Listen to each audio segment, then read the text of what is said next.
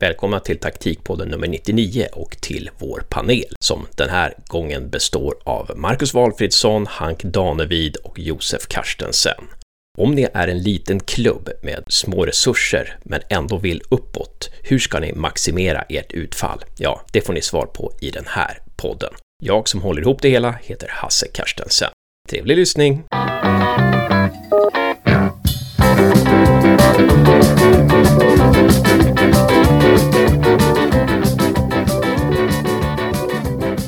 Då är det Taktikpodden igen. Och den här veckan så ska panelen diskutera hur kan man kompensera bristande ekonomiska resurser för att nå sportslig framgång? Vi vet ju att sportslig framgång och ekonomisk trygghet, det går hand i hand, men går det att lura den ekvationen på något vis? Vad säger Josef? Jag tror ju absolut att man kan göra det. Det beror på vad man väljer att lägga pengar på och vad man betalar för. Om vi säger att man får x antal tusen över, väljer att lägga det på ett nyförvärv, väljer att lägga det på, hamna i en agents ficka, Väljer man att lägga på ny, nytt folk personalen. Ofta betalar man lite mer pengar för, beroende på vilket namn man får. Jag, jag, tror att man kan få ungefär samma kvaliteter, kanske inte lika bra, men ungefär samma kvaliteter för kanske en hälften av vissa kostnader eh, på spelare. Och vad väljer man att investera i på ledarsidan? Vad ska ledare utföra för att nå resultat? En ledare på x antal tusen kan kanske bespara en eller två spelare en bra ledare kan få ut mer av sitt material, vilket gör att en förening kanske inte behöver ta in nyförvärv. Ja, en bra ledare, eller rätt ledare. Det kan vara någon som, alltså om det är just en sportslig framgång man möter, ja, men ta in någon, kanske en till fysio som håller spelarna fräschare eller mer vältränade, eh, mindre skadade. Noggrannhet är du inne på. Du är inne på scouting, eh, noggrannhet och noggrannhet när det gäller var lägger vi pengarna. Eh, någon annan som vill kastas in här? Hur går det att lura ekvationen, alltså det här med att sportslig framgång och antal pengar på bankkontot alltid går hand i hand där, men, men, men går det att lura den ekvationen ibland och, och hur? Jag kan ge facit direkt. Två saker. Nummer ett, bra folk. Du behöver bra, kompetenta människor i alla positioner. Så det, det här låter ju jätteenkelt. Eh, nummer två är infrastruktur, vilket betyder system och planverk, alltså strukturer för att bygga upp runt de här människorna, men också anläggningar. Låter jätteenkelt, det är bara att göra. Och så vet vi att kanske det svåra som finns är ju att få tag i bra folk eh, och hitta rätt människor för den miljö man är i som har den kompetensen som behövs för att man ska kunna driva ehm, en, en organisation vidare. Men, men det är ju det absolut viktigaste och det som är svårast. Varför är det så svårt att hitta bra folk då? Kompetenta människor har ju ofta fler alternativ. Eh, och då om du då har mindre resurser så blir det ju ännu svårare. Då måste man ju liksom nischa sig lite grann utifrån vart hittar man de, de bra folken. Så att man kanske hittar yngre tränare, man kanske hittar folk som behöver en andra chans, som har gjort någon typ av misstag på eller utanför plan som man ger en andra chans, men som är kompetenta och liksom använder sitt nätverk på något vis. Eh, så jag tror man måste nischa sig lite grann för att hitta hitta bra folk, om man har, framförallt om man har lite resurser. Så där är ju utmaningen för att bra folk är ju ofta välavlönade. Så att det är ju, där kommer ju som utmaningen. Så då får man ju hitta, ett alternativ är ju att man hittar människor som man kan utbilda till att bli kompetenta, så att det är bra människor och bra folk, så, eh, vad nu det är, men, men folk som, som passar in i den kulturen man vill ha och skapa. Och så får man att man hjälper dem att utbilda dem det är ju ett sätt att på något vis motverka den här resurshävstången lite grann. Att man eh, kan inte avlöna den, den bästa tränaren, man kan inte avlöna den bästa ledaren, man kan inte avlöna den bästa eh, ekonomiansvariga. Men man kan utbilda dem. Man kan ta in folk som har någon typ av baskompetens, som har de eh, egenskaperna som man behöver i en klubb som man är ute efter för sin kultur. Och så kan man hjälpa dem att bli bättre och ge dem ge dem tid till att bli det, vilket också är svårt. Mm. Men där pratar ju du eh, lite om, alltså undertexten där är lite det här du säger att man tar in folk som behöver en andra chans. Alltså många klubbar som går uppåt i seriesystemet med ganska små resurser verkar vara sådana som tar in spelare i alla fall som, som har någonting, som vill bevisa någonting, som vill mm. någonting, som vill vidare, som vill någon annan, alltså som vill vidare eh, och som behöver bevisa någonting. Och det kanske gäller också när det gäller ledare. Man ska tänka så när det gäller ledare, eller? Absolut, för det är ju ofta så att eh, som tränare, där vet man han ganska mycket om också, att man, man blir fortsatt i en typ av bås. Eh, att det här är en sån här typ av tränare. Och det behöver inte vara så. Men det kan vara någon som har blivit stämplad på ett visst sätt som en, eh, ja, någon, någon ny eh, Bob Houghton eller någonting som bara kör 4-4-2 och ska slå långt även fast det inte alls är så att den här personen är. Så den kanske egentligen passar in i ditt sätt att spela. Så att jag tror att man kan leta lite olika, man, man kan kolla under en del stenar och så kan man hitta, hitta bra folk. Det måste ju vara ganska viktigt, tänker jag, så här, att man, man hittar folk som vill någonstans, som vill bevisa något, istället för att hitta någon som, ja, jag, jag, jag, jag fick en hög lön och familjen bor i närheten, så att jag kan mm. liksom, eh, det blir, det blir praktiskt. I, I mitt huvud då så, går, så är ju det en del av att vara bra folk. Okay, det är okay. att man har en ambition och drivkraften, men det är för att det är så jag vill att min organisation ska vara. Eh, mm. För att det, har man små resurser så vet vi att ja, men vi, måste, vi måste göra lite mer kanske än andra platser. Och vi framförallt måste göra det mer effektivt. Eh, och den drivkraften är otroligt viktigt att jag tror också det att alltså det, det som händer utanför plan, alltså om du har en organisation med människor som är nöjd med att vara där de är, eh, som inte kommunicerar bra, som inte visar liksom någon typ av vilja egentligen för att, och drivkraft, så kommer du se det på plan också till slut. Eh, jag tycker du ser, du ser organisationer som är, eller klubbar då, som är, det är kaos på plan och då är det ofta kaos utanför plan också. Då är det kaos i ledningen, det är, det är inkompetenta ledare, styrelsefolk som inte har aning om vad de håller på med. Och då, det sprider sig på plan.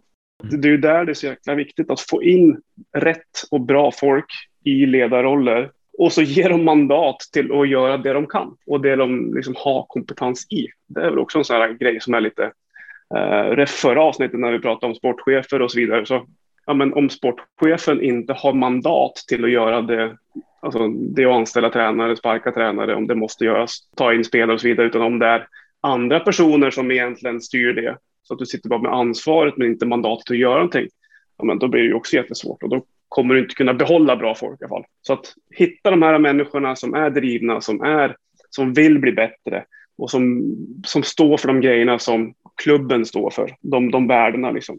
Och så ger de mandat att göra det. Mm. Det där kan ju innebära att man rycker upp klubbens rötter. Nu måste vi starta om så här. Om en klubb, till exempel, en klubb som åker ner från, säg, eh, superettan ner till division 1, vi bara hittar på ett scenario. Styrelsen är de som de är. De, de sitter på x antal, de sitter på ett år allihopa, en del på två år. Man, man står med samma huvudtränare, eh, samma sportchef. Man kanske inte har huvudtränare och sportchef, kanske samma sak. Men man har i spelartruppen, många kontrakt bryts nu automatiskt. vad, hur ska man tänka när det gäller spelartruppen? Okej, nu ska vi bygga en ny trupp här. Hur ska man tänka då? Liksom. Nu ska vi bygga en trupp från grunden. Vi har inte mycket pengar, vi har inte mycket resurser, men vi ska försöka bygga en bra spelartrupp ändå. Hur, hur får man in dem liksom, rent praktiskt? För mig handlar det väldigt mycket om mjuka värden och en slutprodukt, slutprodukt. En produkt som någonstans är attraktiv, som inte bygger på de ekonomiska faktorerna, utan eh, alltså det, det handlar liksom om att man ser olika förmåner och möjligheter på sikt. Ni har varit inne lite på det tycker jag redan, att, att att okej, okay, de här spelar en typ av fotboll som jag tror passar mig och kan utveckla mig så att jag så småningom kan ta nästa steg. Ni pratade lite om det här med boende och de sociala aspekterna, liksom att hur pass nära är det min familj och, och, och allt det här. Att det kan också väga in och det är också då skapar en trivsel och trygghet att vara nära sitt hem. De bitarna. Jag vet förra gången vi snackade så snackade vi om Elfsborg. Jag vet inte vad ni tyckte om det exemplet, men ett annat exempel som jag tänkte ta denna gången är ta Landskrona Boys exempelvis, som ändå är toppen av superettan.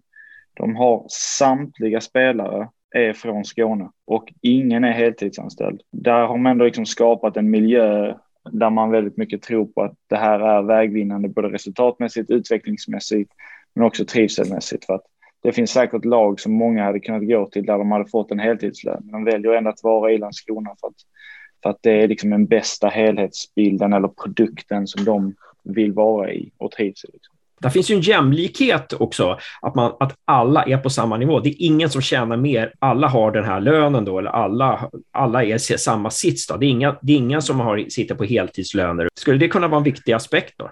Ja, definitivt, tycker jag i alla fall. Alltså, har vi inte den möjligheten att erbjuda ekonomiska förutsättningar, då måste vi ha andra faktorer som är attraktiva som gör att man vill börja i den här klubben eller signa kontraktet eller vad det nu är, eller ledning som som vi har pratat mycket om med Marcus och, och, och styrelse och alla runt den. den organisatoriska delen. Liksom det här med unga potentiella som också ser sin chans att få bevisa sig och hävda sig och ta nästa steg. Vet du hur Landskrona då, hur scoutade man för att få fram, jag menar Skåne är ett av de största och bästa distrikten i, i, i Sverige, både herrfotboll och damfotboll, och, och liksom, hur hittade man just de här spelarna då? då? Jag är inte jätteinsatt i exakt hur de har jobbat, Billy och Max och, och övriga i teamet, men, men det är vad jag har förstått och hört mig fram. Jag kan kolla med dem. Jag har dem ändå lite, lite dialog med dem till och från. Men det är väl att de har dels varit tränare runt om i, i, i andra klubbar också innan och eh, liksom fått upp ett nätverk i området i division 2 och division 1. Sen har de ju en rätt skicklig analytiker i Amir som också har en väldigt bra kunskap både på unga spelare och, och, och liksom det lokala området där har man också verkligen valt en väg att liksom vi ska jobba närodlat, som mm. de säger. Ja, precis. Uh, och, och, och, bra analytiker, det, det var ju ganska yeah. viktig detalj, alltså, yeah. att man har bra Definitivt. analytiker. Det är inte bara yeah. några i styrelsen som sitter och hobby, som sitter och spelar fotbollmanager, liksom, utan det Nej, utan nej. de vet vad det är för. De har ju en jättetydligt sätt att spela fotboll på, vad de behöver för egenskaper och spelartyper. Så då är de ju ute och söker dem. Och, och det är ju nästan allt det, jag tror det var du som sa det Hasse där om att man vill bevisa sig och ta nästa steg. Det är exakt det här alla de här killarna är. De har inte spelat på superettan innan nästan, men de vill, vill verkligen ta chansen och visa att jag kan också. Så har de fått ihop det på ett jäkla bra sätt.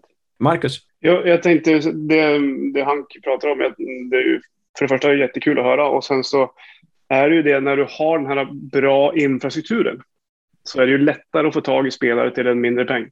Så har du fin, alltså alla spelare, man kommer ihåg man spelar själv, har du en bra träningsanläggning, har du bra strukturer runt, alltså kläderna blir tvättade och allt det här. Jag kommer ihåg, man, det var jätteviktigt när man spelade division 3 och division 2 och sånt där. Om man fick kläderna tvättade, då, var det, då, då skrev man på direkt. Sånt där gör ju att man, man kan spara pengar, precis på det Hank säger, alltså de, de här mjuka värdena gör ju att du kan spara pengar i lönekostnader. Mm. Och i Sverige så är det otroligt dyrt att anställa folk. Så att därför så är det ju kanske billigare egentligen att investera i infrastruktur, Eh, Eh, runt laget, se till att man har bra käk, man har frukost. Alltså alla de här grejerna är värt så mycket mer än om du får en hundring extra i, i månaden.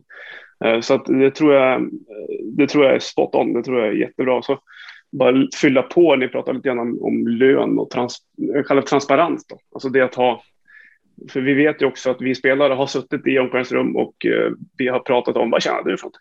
Så alla vet vad alla, alla har för lön eh, mer eller mindre i alla fall. Så det att vara, vara ute i, ja men vara transparent med det innan. Alltså när man skriver på, eller när klubben kommer till spelare och säger att så här ser det ut hos oss. Vi har, liksom, om du är en, ja, en ung spelare så kommer du få ungefär det här i månaden. Om du är rotationsspelare och kommer spela lite grann, vilket vi tror att du kommer göra, du kanske inte är helt där än, men vi tror att du kan ta steget. Ja, men det här är spannet. Det blir inte mer än det här. Eh, vi tror att du är en startspelare. Startspelare hos oss tjänar max det här. Att man är transparent med det eh, redan innan, det tror jag man kan tjäna ganska mycket på. Eh, och har också den erfarenheten från Norge när jag jobbade i Mjölndalen att, att så var det där. Det var, mm. liksom, det var olika trappor. Det smartaste de gjorde var att när du gick från att vara en spelare som bara såg på matchen till att faktiskt spela lite grann så tog de in spelarna och sa att vet du vad, nu har du spelat så här många matcher så att eh, nu vill vi ge dig mer pengar. Och där är också någon slags tydlighet. Va? Att, eh, alltså, vi var inne på det förra gången vi snackade, när vi pratade om eh, ungdomar och hur vi får ungdomar att stanna i Sverige vid ungdomarchansen. Att, liksom, tydlighet är, även där, att, att ska, ska man spara pengar så är, leder tydlighet ganska långt också. Absolut, eh, absolut. Jag tror det gäller i, i allt. Eh, det finns också sådana klassiska eh, crisis management-grejer. Go ugly, go fast. Alltså, om det är kris så bara lägg alla korten på bordet så fort som möjligt. Har man en ekonomisk kris eller om man har små resurser, ja men var ärlig med det. Inte, mm. inte liksom komma och säga att men vi ska göra det här och vi jag vet inte hur många gånger man suttit på, på sådana här spelarmöten eh, i slutet av en säsong eller liksom så här, eh, innan en ny säsong och så att allting ska bli fantastiskt nästa år mm. och ingenting har hänt. Alltså det, det tror jag många känner igen sig i. Ja, ja intressant. Josef, jag tänkte på det också, för att spinna på det du sa om Mjölndalen, att eh, så fort man, börjar, man går från läktaren till att börja spela, att man då också börjar betala spelare för att de börjar spela. Det känns väldigt ovanligt generellt att en spelare går från läktaren som man tjänar lite mindre, börjar spela mer, mot en spelare som, inte, som har en bättre lön och, inte, och börjar spela mindre. Det känns som att man ofta ser att aha, nu har vi sparat några tusen här istället för att man måste få den summa du har. Jag tror du, det är helt rätt Josef, jag tror att det är så många tänker. Och det är ju att vara dumsnål. Alltså det, för grejen är ju att om, och det här finns ju massa studier och undersökningar som visar på att hur ska du skapa motivation hos folk? Eh, fantastisk bok av Daniel Pink som heter Drive.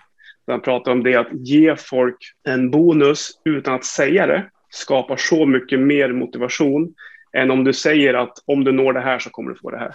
Så att därför så var det helt fantastiskt smart av Kenneth och Vegar i Mjölndalen att, att överraska spelare med att säga men nu tycker vi att du är en, eh, en rotationsspelare så att uh, nu går du från 3 000 i månaden till 7 000 i månaden. Alltså dubbla löner liksom. Mm. Uh, typ, jag kommer inte ihåg vad siffrorna är irrelevanta men, men, men det, var ju, det skapar ju en lojalitet och en motivation ja. som är helt extrem. Och det visar ju också att mina tränare ser mig. Alltså de ser vad jag gör. Ja, jag behöver inte visa. Ser mig. Ja, klubben ser mig. Jag behöver inte hålla på och mm. bevisa och tala om, sälja in mig själv, utan de ser mig. Och det är ju mm. väldigt viktigt att i alla grupper att bli sedd. Liksom. Att, eh, ja, mm. jag behöver inte kämpa för att bli sedd här, utan jag är den jag är. Och Hank, har du någonting mer här eh, när det gäller det här ämnet?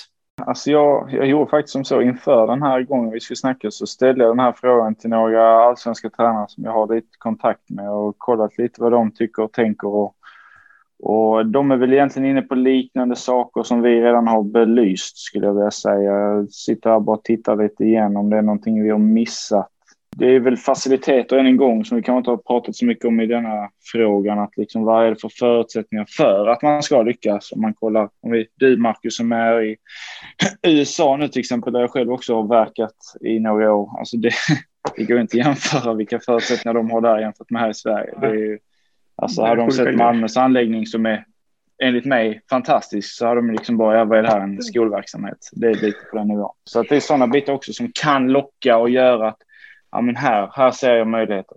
Jätteintressant. Stort tack eh, allihopa. Bra jobbat. Vi ser hur den här podden landar ut i landet och ser om någon har någonting att kommentera. I så fall lyfter vi det i nästa podd. Thank you.